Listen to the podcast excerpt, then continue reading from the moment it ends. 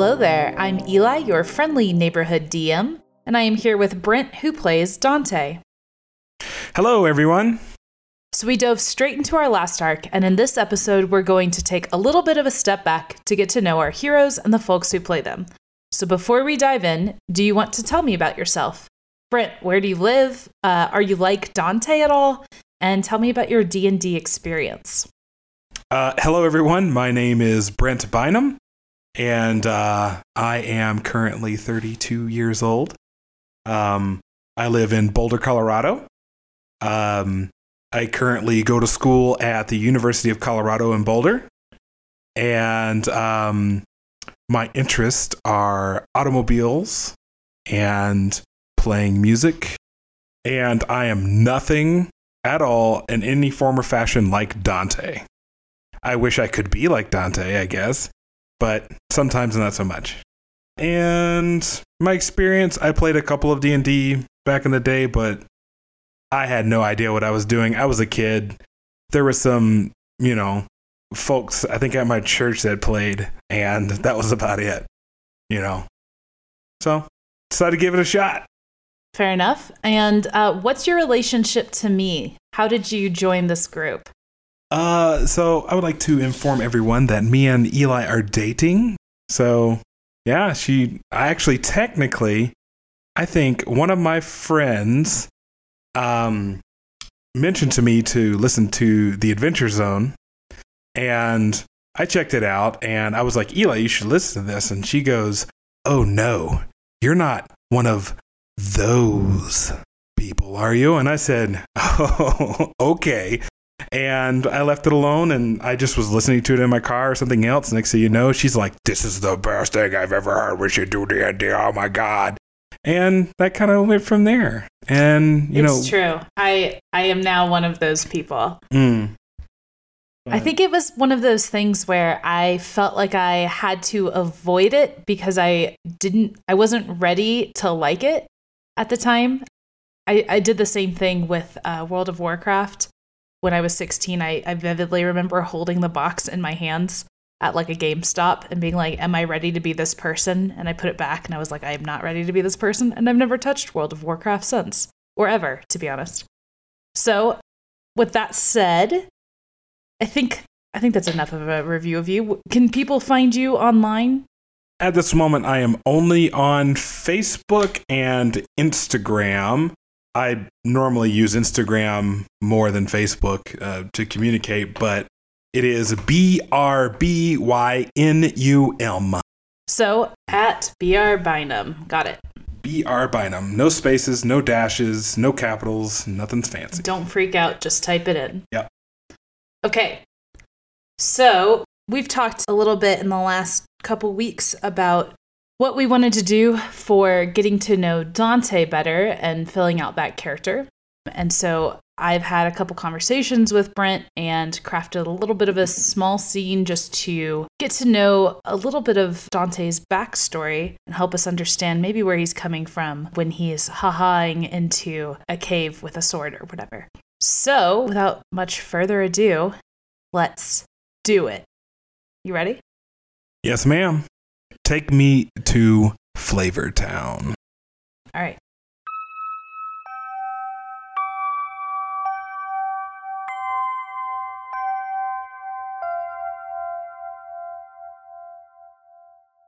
Dante, it's a little more than a year ago before you ever came to Falcon's Hollow. You're in the room that you've lived in for the past few years, a small and clean stone room in a fortress that protects the town of Vindication where you were raised from a foundling into the champion you are today. It's morning in the early summer. You finished bathing and you're putting on your very finest clothing. Can you describe to me your clothing that you're putting on? It's your it's your nicest.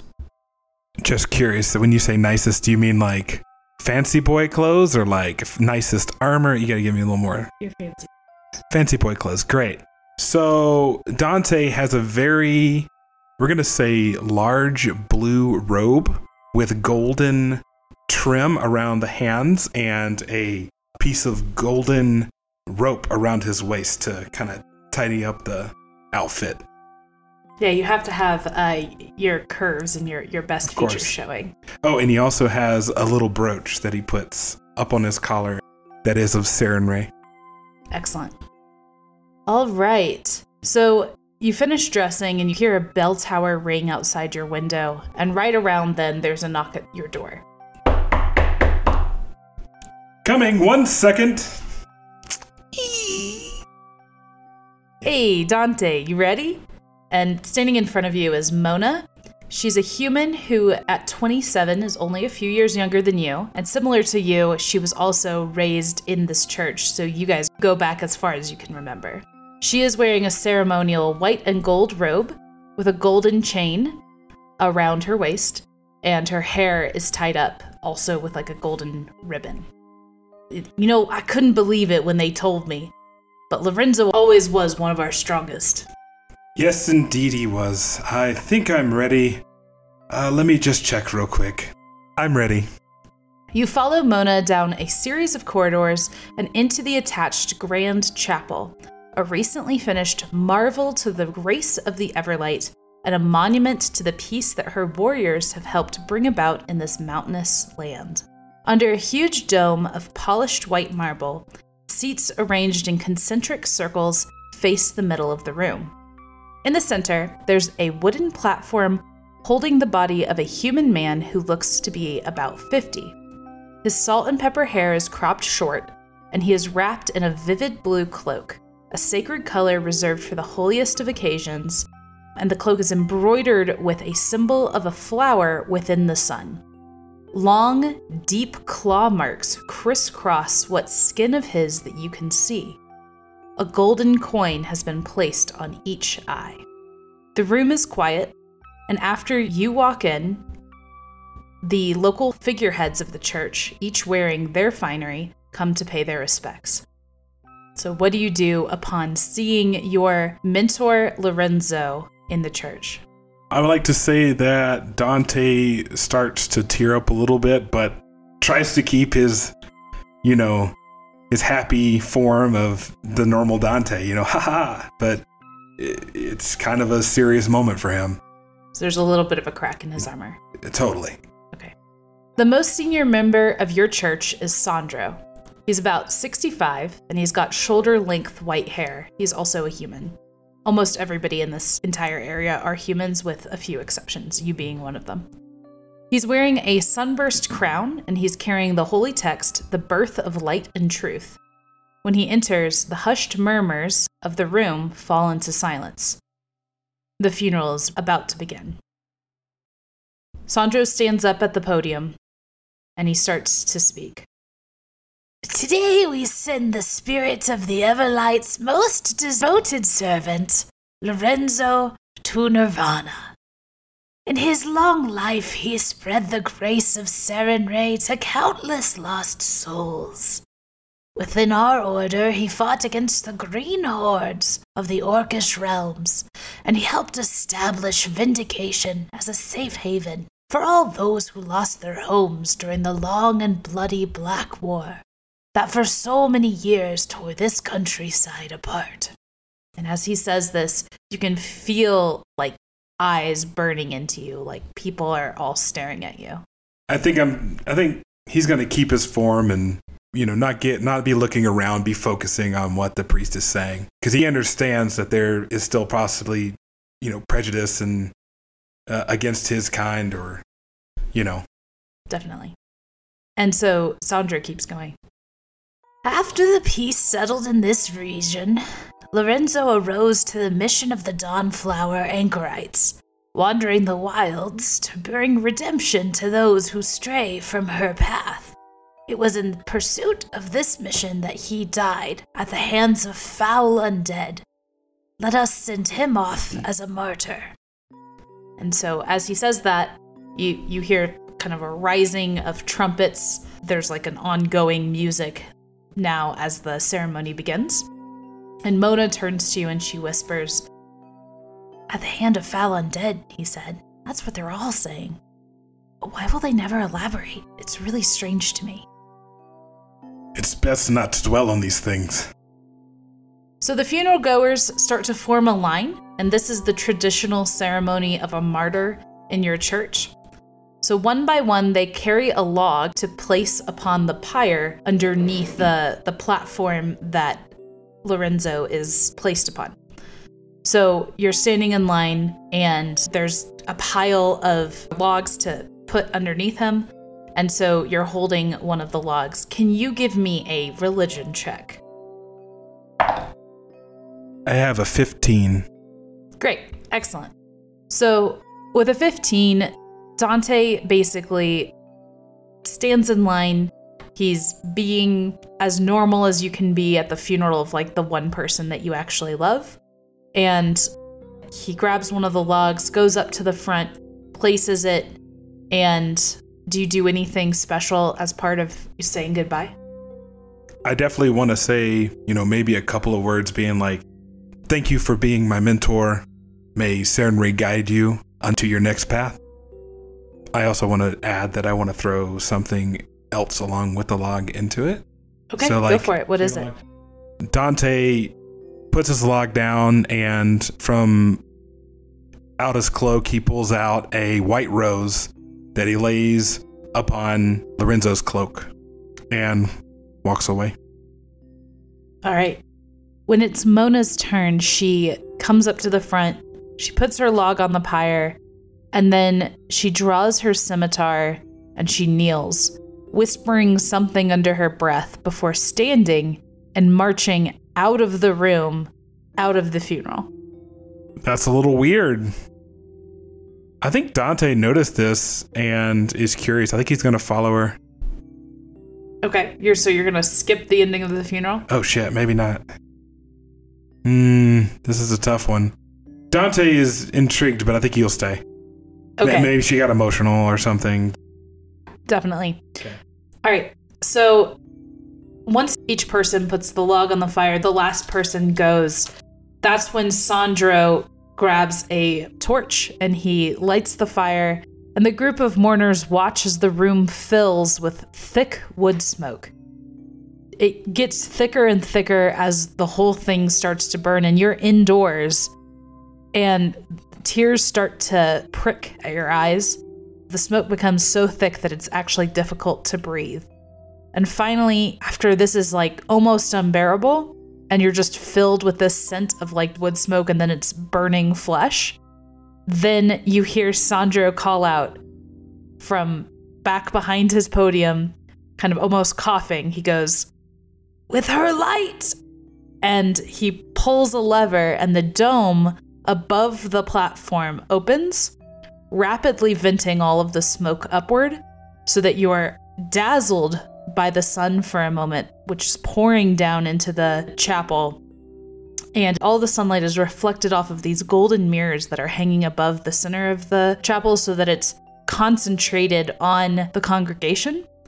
A single beam also hits this golden statue of the goddess herself that is suspended above the pyre and all the smoke clears out and you like are hit with a rush of air like you can breathe again. And everybody is looking at this glimmering golden statue of the goddess herself suspended up in the air. How's dante doing? Dante is now actively bawling and crying as he's like praise Sarenrae and farewell lorenzo. Describe to me this cry. Is he ugly crying or is he the silent, tears down the face kind of guy? I would say that he's a silent, tears down the face. He's not an overly, he is a dramatic person, but in serious moments, he's not so dramatic as you would expect. He is definitely looking at the the statue and you know watching this smoke clear out of the room and he just very moved lots of tears coming down his face but he's not you know he's not that it's not that. So the musicians finish the song that they're playing and that signals pretty much the end of the funeral. The pyre continues to burn as the funeral goers start to shuffle out. And as they're shuffling out sandro gets out of the the crowd and he he finds you and he approaches you. He's shorter than you by about a foot so you're hmm. kind of eye to eye with his crown that's in the shape of a sunburst uh, behind his head. And he he grabs your arm in a friendly way. He pats you on the back and motions for you to lean down so that he can talk to you because you're so much taller than him. Well, Dante leans down. Yeah. Dante, I have something for you.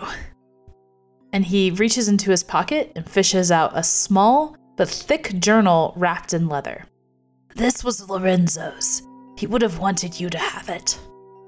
Oh, oh, oh my gosh! I, th- this was his. This was his side journal. I remember him writing in it a couple of nights. But uh, do you know what's in it? It's it's his life's work in a sense. He wasn't a man who had many things, but this was the most important thing to him other than you and Mona.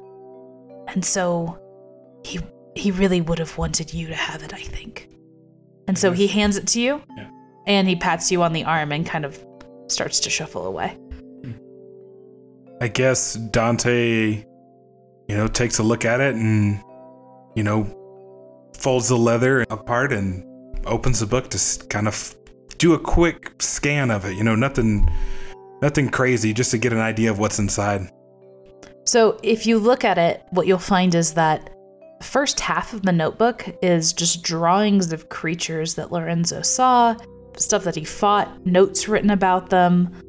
Curiously, though, the last few pages are hand drawn maps that are not labeled. So it's difficult to make kind of like heads or tails of them. It's unclear what these are maps of. And when you look at the maps, start to pick up a pattern of like a Y shaped fork with an X near it. Hmm. It could be a road, it could be a river. It's it's I mean just kind of a crude map. Gotcha. So that like I couldn't do any check to maybe try to figure that out, or You can do a check for you could try doing a knowledge local check. then it's just a straight up and down. It's a straight up and down. Yep. I got a 15. All right. A 15 i- the best you can do is literally like this looks like it could be a road or a river. Okay. It's a fork in something, Okay. but not enough information to go off of. Perfect. This is worth a shot. as you finish looking at it, you realize Sandro shuffled only a couple of feet and then he was watching you. And he he looks at you and just says, Dante, know this. You are no longer a child. Go with her light. And then he actually leaves. Uh, I would just like to everyone know that Dante is like 33.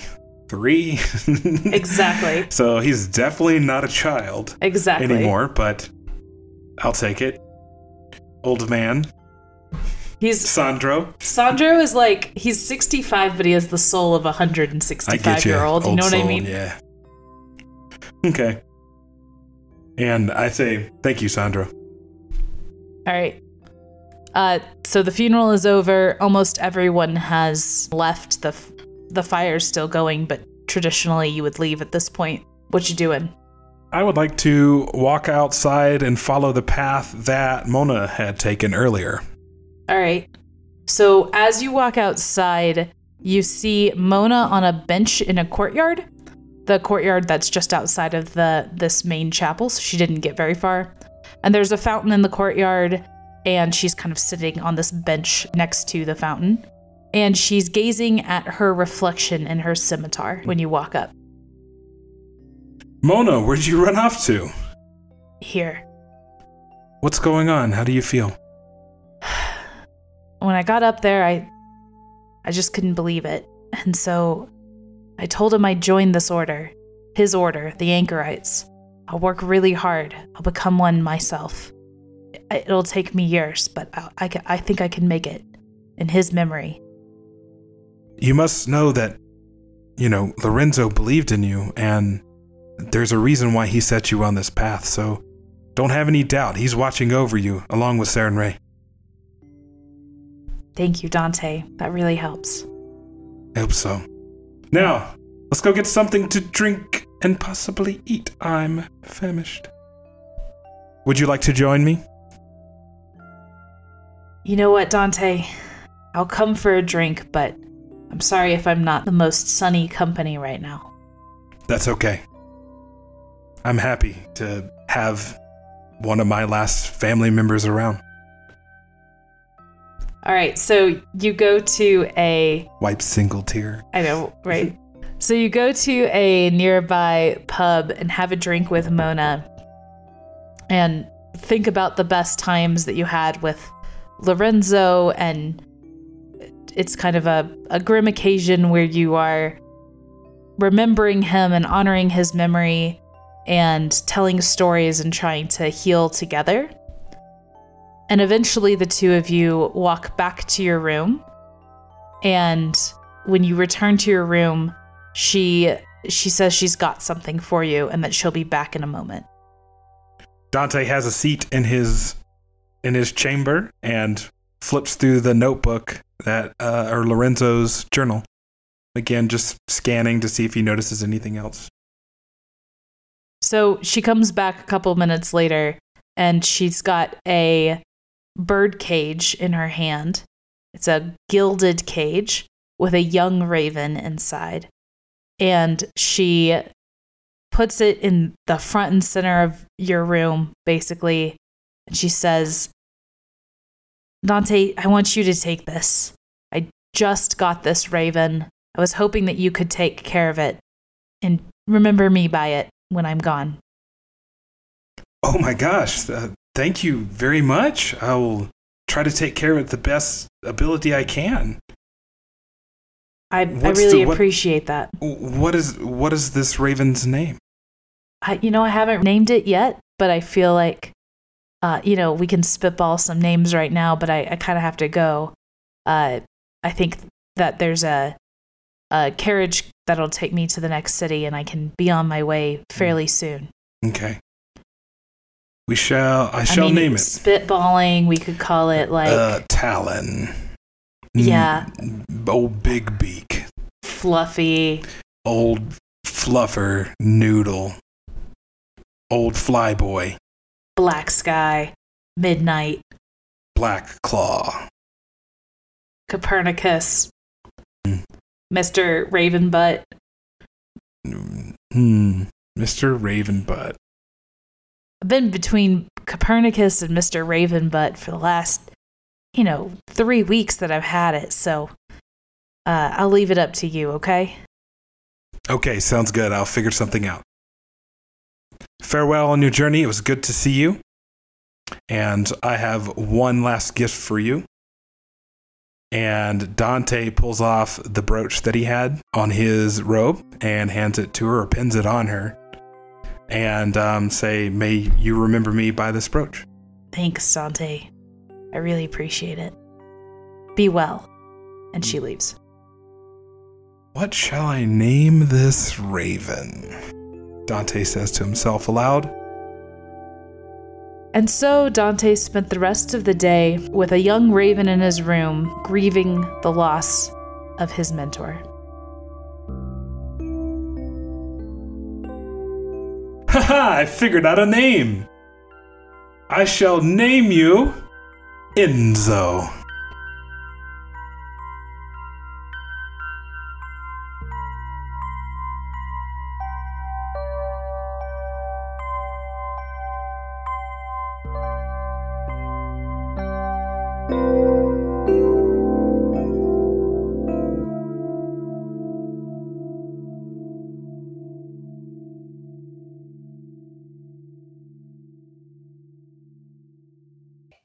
So, hi, we are here with Lauren, who plays Shira. Hi, everyone. My name is Lauren. I currently live out in San Francisco, actually, more in Oakland, realistically, but I work in San Francisco as like a risk management consultant. I've been out here for about three years. And before that, I knew Eli and Sarah through college we decided to start playing D&D for Eli's birthday one year and we've kind of kept going since. This is the first group that I've played D&D with. Shira is the first character that I've created. As such, I feel like she's probably not a particularly exciting character in some ways. I'm kind of figuring out the mechanics, figuring out the the tweaks and sort of how to create a good character. She's a little like me in some ways. I think we actually have the same alignment. I consider myself a lawful neutral, and I think that Shira is in the same boat. I think that she's probably a character who will evolve she's kind of a blank slate to me, but I'm excited to kind of flesh out some of her background in this session with Eli.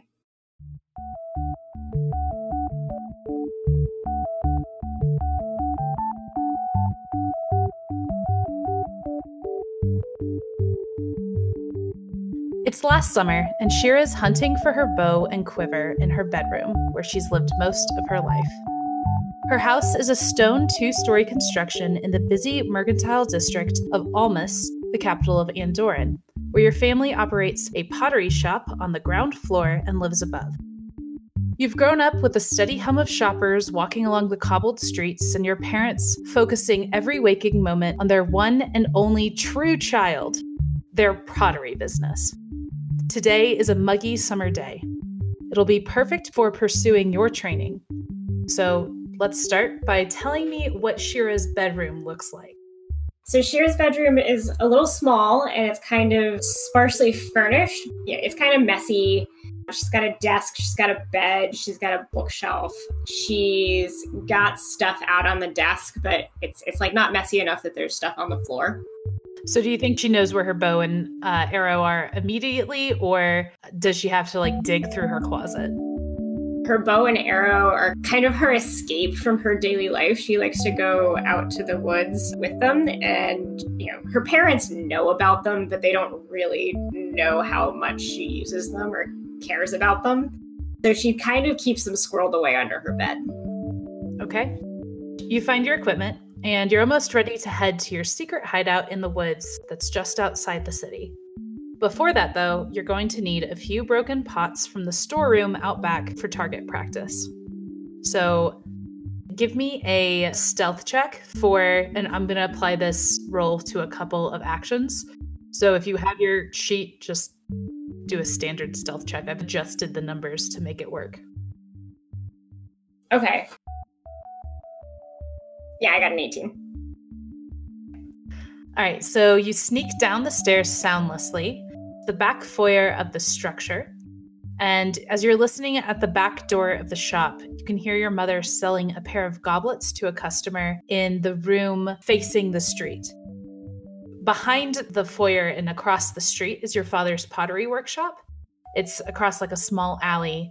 And attached to the pottery workshop is the kiln's storeroom, where all the wares are laid out.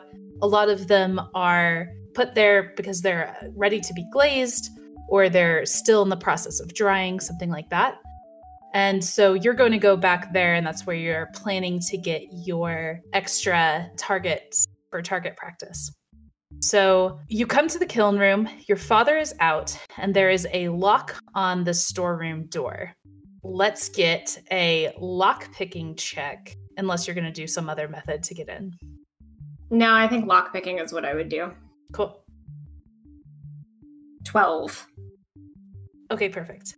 So you have a lockpick with you. You're going to jiggle it, and it takes you kind of a while to get it done. So you're probably checking around you to make sure that your parents don't just like show up behind you. But you do manage to get it open after some nerve wracking moments. And once you're inside, there's a bunch of pots uh, that are in one side of the shelf that are kind of uneven or they're cracked. They're they're sort of the throwaway pile. About how many are you going to grab? Um we're going to go with 4.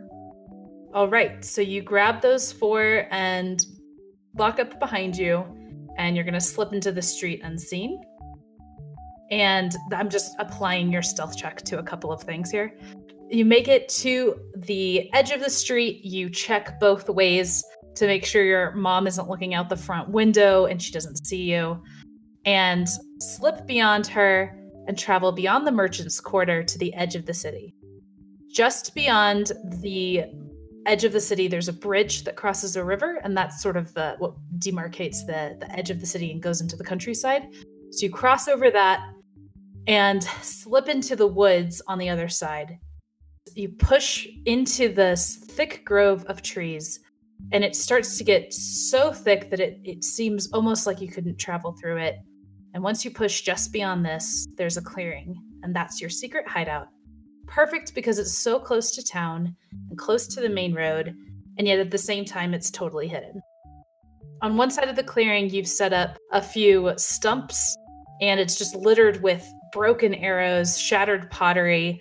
And the other side of the clearing has uh, a, like a small tent and just a couple of supplies that you've put out there.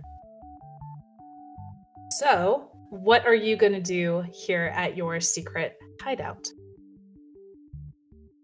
I'm going to kind of number one take a big sigh and relax. This is sort of my haven, um, and then I'm going to set up the first pot on the uh, stump and get down to business of shattering some pottery. Hell yeah! All right, give me four because you have four pots with you. Give me four just straight up and down like AC rolls. Okay, D20? Yeah, like a D20. As though you're attacking it, but there's no real damage. Okay. The first roll is an 18. Okay. Second roll is a 20. Fucking hell, dude. Third roll is a 7. All right. And fourth is an 18. Okay, so you're like in the zone. You set up your first pot, take 50 paces back, you aim, you shoot, and it just absolutely like hits it dead on so beautifully that you're actually sort of like really feeling the vibe. So you go and set up your next one, take 50 paces, you hit it again, and it's perfect. And so this gives you the idea to maybe go a little bit further away. So you take, let's say, 75 paces this time, and you aim it and absolutely with. And as you're going to set up your next pot, you hear a yelp coming from the woods that are between your hideout and the road. You hear, By Abadar, there's a miscreant in these trees. Hear me, miscreant! If you wish to rob me, I only have a reasonable amount of gold. Do I hear any noises like this this very sensible traveler is trying to come and find me or are they just kind of like hanging out on the road like It sounds like they are maybe a couple steps into the like they're they're closer than the road. Okay. They don't seem to be moving much and you hear a very gentle splash. Since I'm thinking that like they might not come all the way into the woods and I kind of don't want to deal with them, I might try and just climb a tree to see if I can see them, Mhm. but stay hidden. Okay, give me an acrobatics check to climb that tree. Sure. It's a 17 on the die. So with that, you're going to be able to climb this tree super easily. This is like your skill set, basically. So you hop into this tree, and through the trees, you can sort of see a person, uh, but they're fairly far off. They're they're probably 50, 60 yards off, so it's not like so close. You can imagine that your arrow probably landed somewhere near them, and so they probably got surprised. The other thing that you can tell is that it's a it's a dude and he's for sure whizzing in the woods because as you've climbed up very stealthily and quietly you hear the whiz splash on the wind Such a musical phrase. Um, cool. Cool, cool. so it sounds to, like i think you're gonna probably wait it out is that right Yeah. so eventually this whizzer finishes their business and you hear him talk to somebody behind him you can't see and he he says i shall not be cowed but i am also leaving and i hope you do not follow me but if you do i do have a bodyguard be warned and then this person leaves in a normal way doesn't disappear in a in any special way Great. what are you gonna do I'm going to laugh to myself and then like climb down the tree and go back to my hideout. Okay, so you return to your hideout, and I imagine you set up your your final pot to shoot. Yes. And on that one, you at 75 yards, and you're feeling like you just crushed it. You're feeling like you're feeling yourself. You know what I mean? Yeah. Come mid afternoon, you've exhausted your supply of pots, and you decide to head back home after refletching any of your arrows, saving any of them that you could find in the woods. And you recall that the night before, your mother had said there'd be important guests for dinner. So you decide, okay, I guess I should go home and wash up. Mm-hmm. Once you have gotten home, you've washed up, and you are going to put on your finest clothes that you have, uh, would you like to describe those for me? Yeah. I've been reading Outlander lately, so they might be a little tinged with Scottish Highland stuff, but Fantastic. you know, I've got my random shift, but then I'm I've got a, a full length skirt and it's it's blue in color. It's sort of a light blue. It's not like super nice fabric or anything, but it's sturdy and it's like clean. And then I've also got sort of a fitted blue bodice with a sort of peasant's shirt underneath that goes down to about my elbows, even though it's summery and humid. hmm And then I've got some nice leather shoes that I got from one of our our merchant friends down the road after we did a favor for him. Nice. So you finish getting dressed. You're like lacing up the the bodice or whatever uh, your final touches are, and you hear a knock at the door, and your mother is the one knocking. Oh hey, you in there? Hey mom, what's up? You decent? Can I come in? Yeah, sure. Come on in, mom. And she comes in and she's like appraising the way that you look and fusses with your hair a little bit. And she says, Oh, hey, look at you. I think this'll do, Shira. I want you on your best behavior tonight. We've got a very important guest for business, and I think you'll find them very interesting. But I do want you to just keep in mind these are important merchant folk, and I don't want any discussion of wandering in the woods or any other such hogwash. I just want us to have a nice dinner as a family, okay? Okay, mom. I think I can do that. She finishes her little speech and continues to, like, you know, braid your hair maybe a little bit or brush it out. And you head to the dining table and hear a carriage pull up outside. You hear some voices that are talking with your father. So your mother is standing by the door in anticipation. She's smoothing out her skirt. She's like brushing, um, you know, brushing any crumbs or any specks of dust off of it, and uh, and just like waiting for the door to open. What are you doing? I'm kind of like staring off into space, not really interested. Um, and like maybe fiddling with like a piece of my dress or something, but I'm really not paying attention to whoever it is who's coming through the door.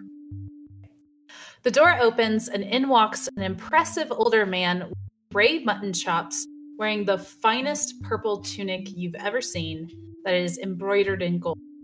Behind him is a boy dressed in this really fine purple tunic with the same gold embroidery or very similar level of skill. But instead of the really impressive figure that his father cuts, he just has kind of a flat overall effect in the room and he sort of stands half behind his dad, almost shoving himself into the corner upon entering in the room. Everyone in the room does the traditional bow, and the man, the older man, introduces himself as Rubedo of Oracredo. That's not intentionally rhyming, but here we are. Rubedo of Oracredo. And his son is Herberto. Any merchant in the world would know that Oracredo is the city at the center of the sea and probably the greatest city on the planet that civilization has ever seen. It is a huge trading hub, a huge shipping hub. It's the the city that the world revolves around. I see. Rubedo says, "It's It's lovely to finally meet you. This is my son, Roberto. Roberto, introduce yourself. And Roberto does his bow. Hello!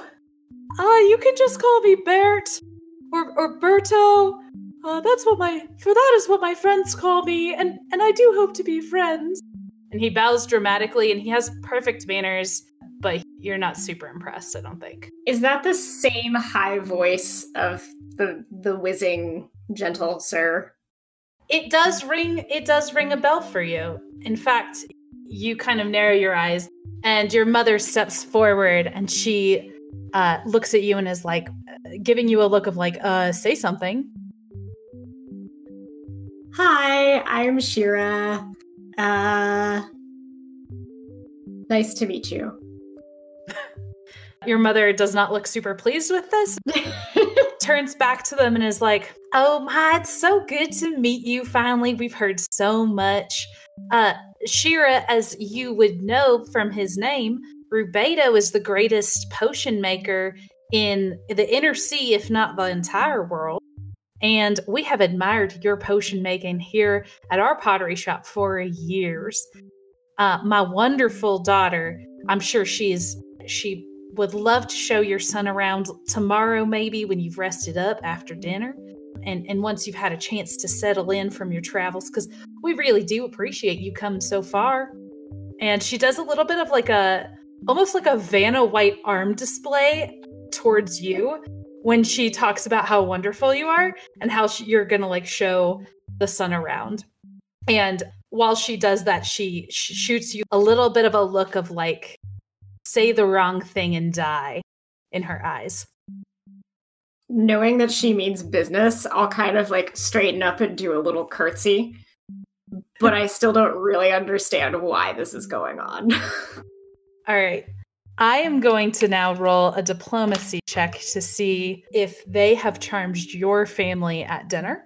Um, so you're going to all sit down to dinner and eat a homemade meal that your mom made. A fairly normal feeling meal for you, but a little like she pulled out a couple extra stops. Like normally in your house, you're used to being fed. It's not like you are strapped as a family. But instead of like a normal meat, potatoes, and a vegetable kind of meal with like maybe a glass of wine, this dinner is like there's an appetizer, there's two desserts. They're all trying to pass it off like this is a mm-hmm. very normal family meal, apologizing for like, oh, is it too crude and, and whatnot. Yeah, yeah. Oh, wow. I rolled a five. And oh. because of that, so I gave myself a little bit of a bonus here. We'll say that's an eight.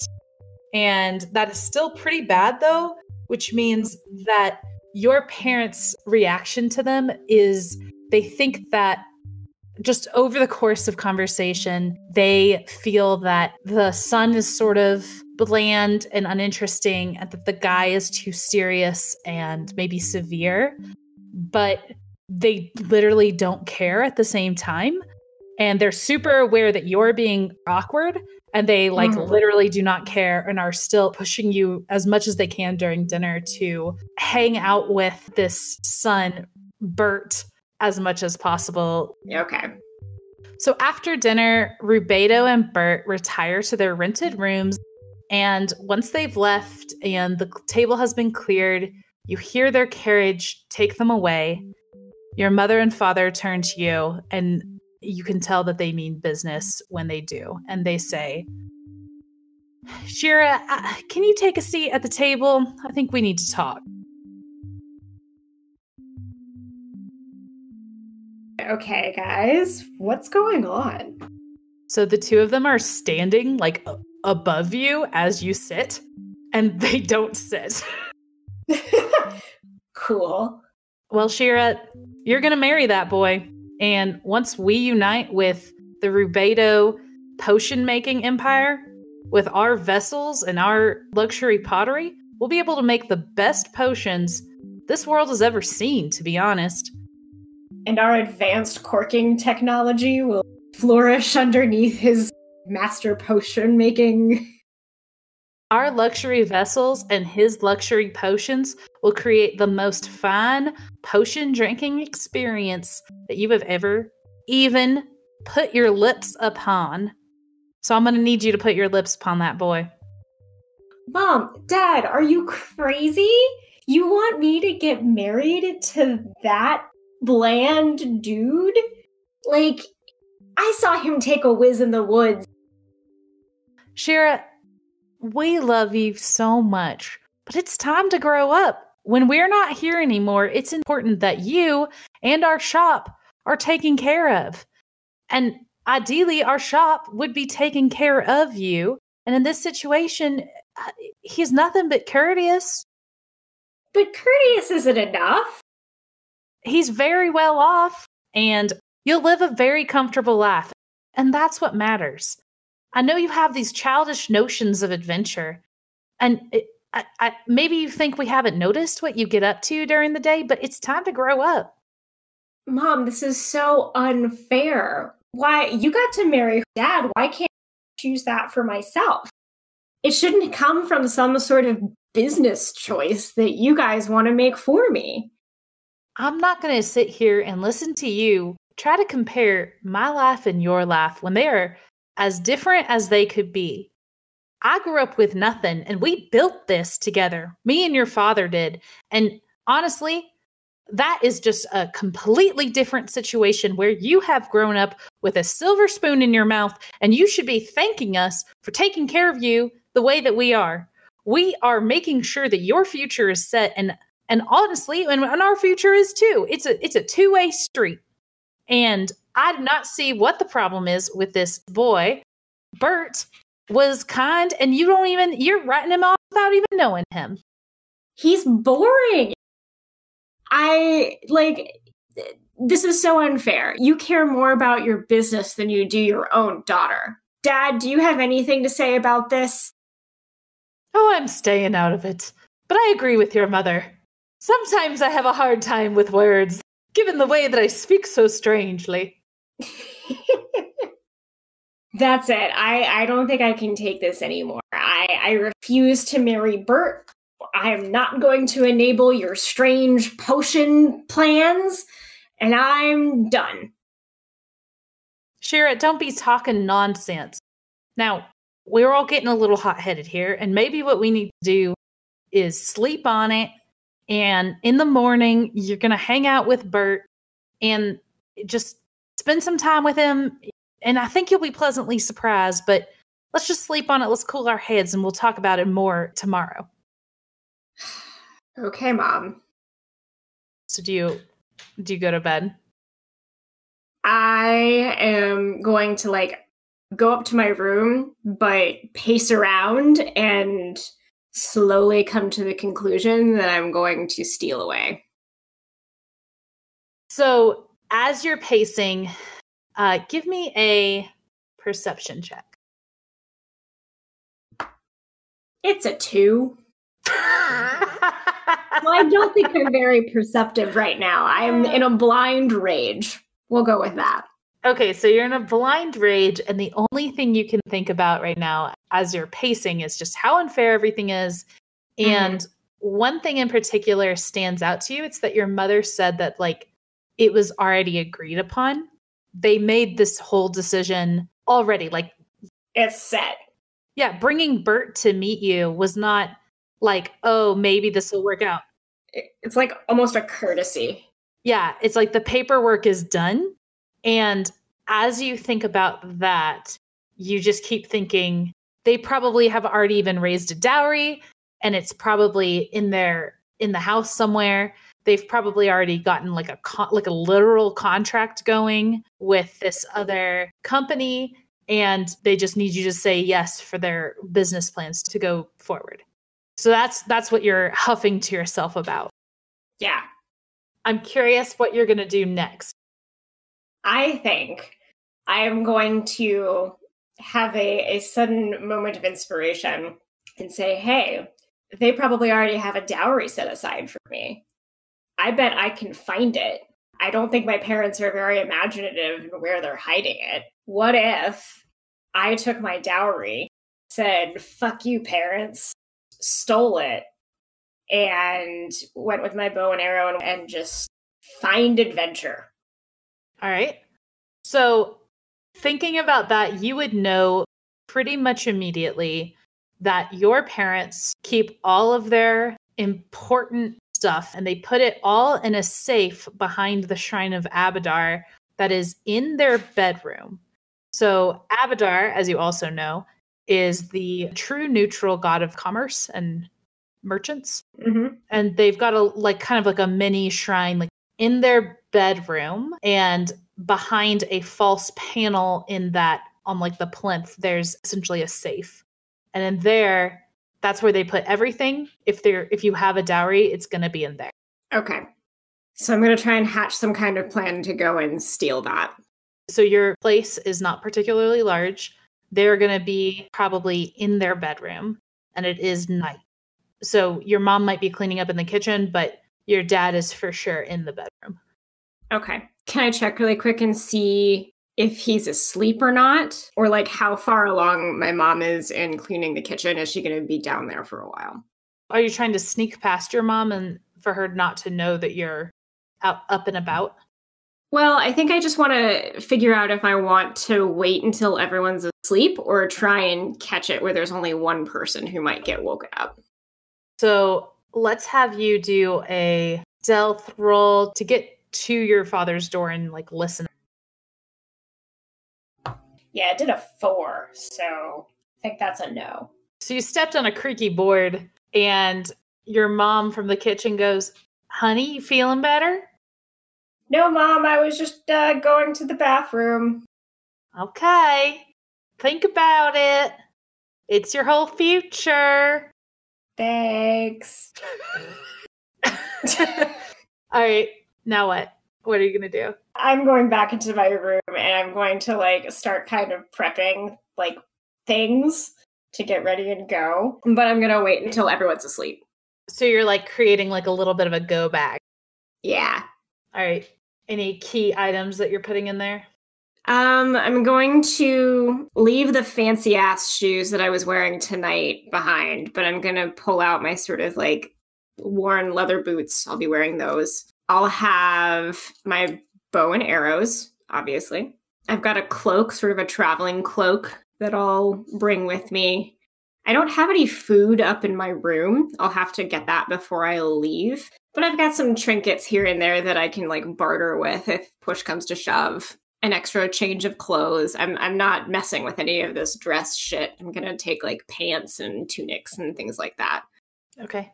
All right. So you pack, it takes you, you know, a little while. You definitely are giving it some thought. And eventually it's about midnight and you are staying up and you can tell that your house has gotten quiet. Your parents tend to go to bed fairly regularly, like around 10, 11 p.m., and they wake up fairly early to set the shop up. And Mhm. they they are always working from at least 8 a.m. forward. So they're they're definitely asleep by now. Give me another perception check. Sure. I got a 13 this time. Okay, so with a 13, you do notice that the way that your window functions and all the windows on your house function, there's a fairly large ledge Mm-hmm. above them. You have dormer style windows Mm-hmm. for all of the bedrooms on your house. So if you wanted to, you could definitely go across the roof to get into their bedroom. Ah. Although that sounds a lot more complicated than just going in through the door, which you know, like they don't really lock their bedroom door. Like Mm-hmm. you definitely get in that way as well. Yeah. H- how close is the window to the little false panel behind the shrine to Abadar? It's closer, Okay. and the the Abadar shrine is in the corner. I think I want to go ahead and try the the window ledge roof path. Okay, so we'll do it this way. Let's do a up and down acrobatics roll. Okay. So you're gonna acrobat your way up the roof and across.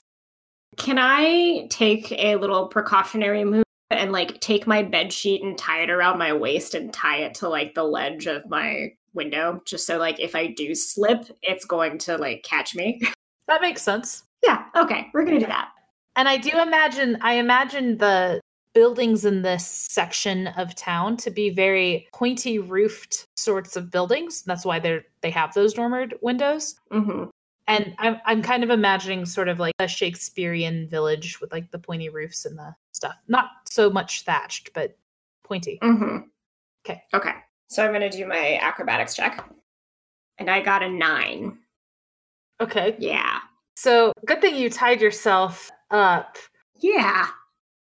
So I think the way this will go is that with a nine, you're feeling good about yourself. You get out on the ledge and you hoist yourself up to the top of your little dormered window, and you get to the top of the roof where where it hits the the apex, and you get up there, and it's it might have misted a little bit overnight, Okay. it's slipperier than you than you expected and once you're up there you have a little bit of an experience like a like a cat stuck in a tree where you're like oh holy fuck i oh, am oh shit. i am at the top of a roof with a bed roll with like a bed sheet tied around me.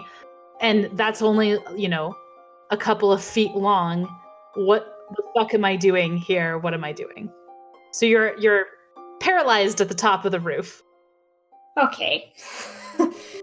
Let's go the more conventional route and come back down and try and go in the bedroom door.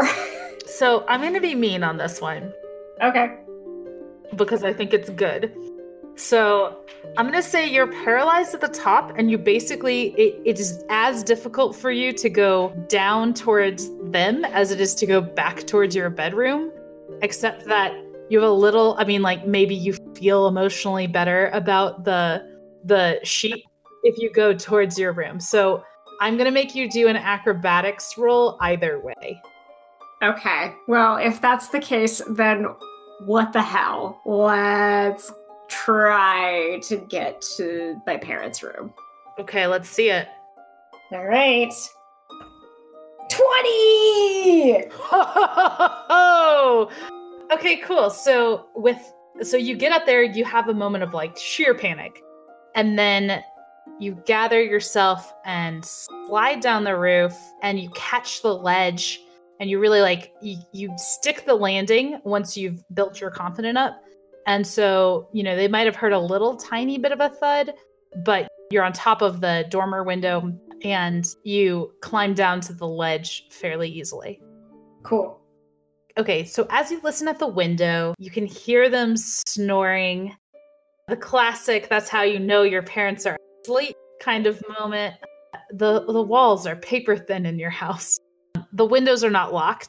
I'm just gonna say you you lift it because they regularly open the windows because in fantasy world, there's no air conditioning. Yeah.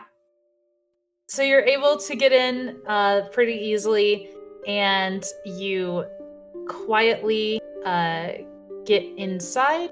You're moving very slowly. You're being very careful, but you, like, pretty much cat-like, silently slide open this uh, fake panel.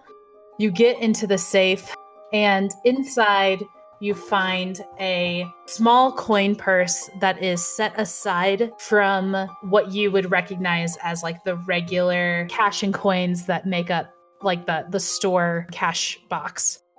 So there there's something else in there. Okay. So I'm going to assume that that is my dowry. All right. I'm going to go ahead and open it here just because I'm curious what they think I'm worth. So in the moonlight, you see the coin purse, and it's just packed full of gold coins, counted out in it. And you look at it, and you're like, "This is actually kind of a lot of money." All right. Good job, mom and dad.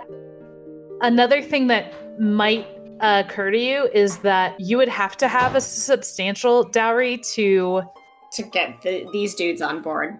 Yeah, to catch the interests of some very fancy dude. Mm-hmm. And you can tell he's fancy because of his purple tunic with the gold and blur- embroidery. And his voice. And his voice. And his mutton chops. Only fancy men have mutton chops. That's a fact. That's a science fact. Science fact. All right, so I want you to describe to me what you do next to get out of out of here. Okay. Which way are you going to go? What are you going to do? Well, first I'm going to sort of like look over at my mom and be like, "Oh, well, they did kind of care about me to raise this sort of money, but at, on the other hand, they're kind of just looking out for their business. So they might just see this as like a business investment." So I have like a momentary softening of my heart to be like, maybe they do care about me. And then I was like, wait a minute, wait a minute.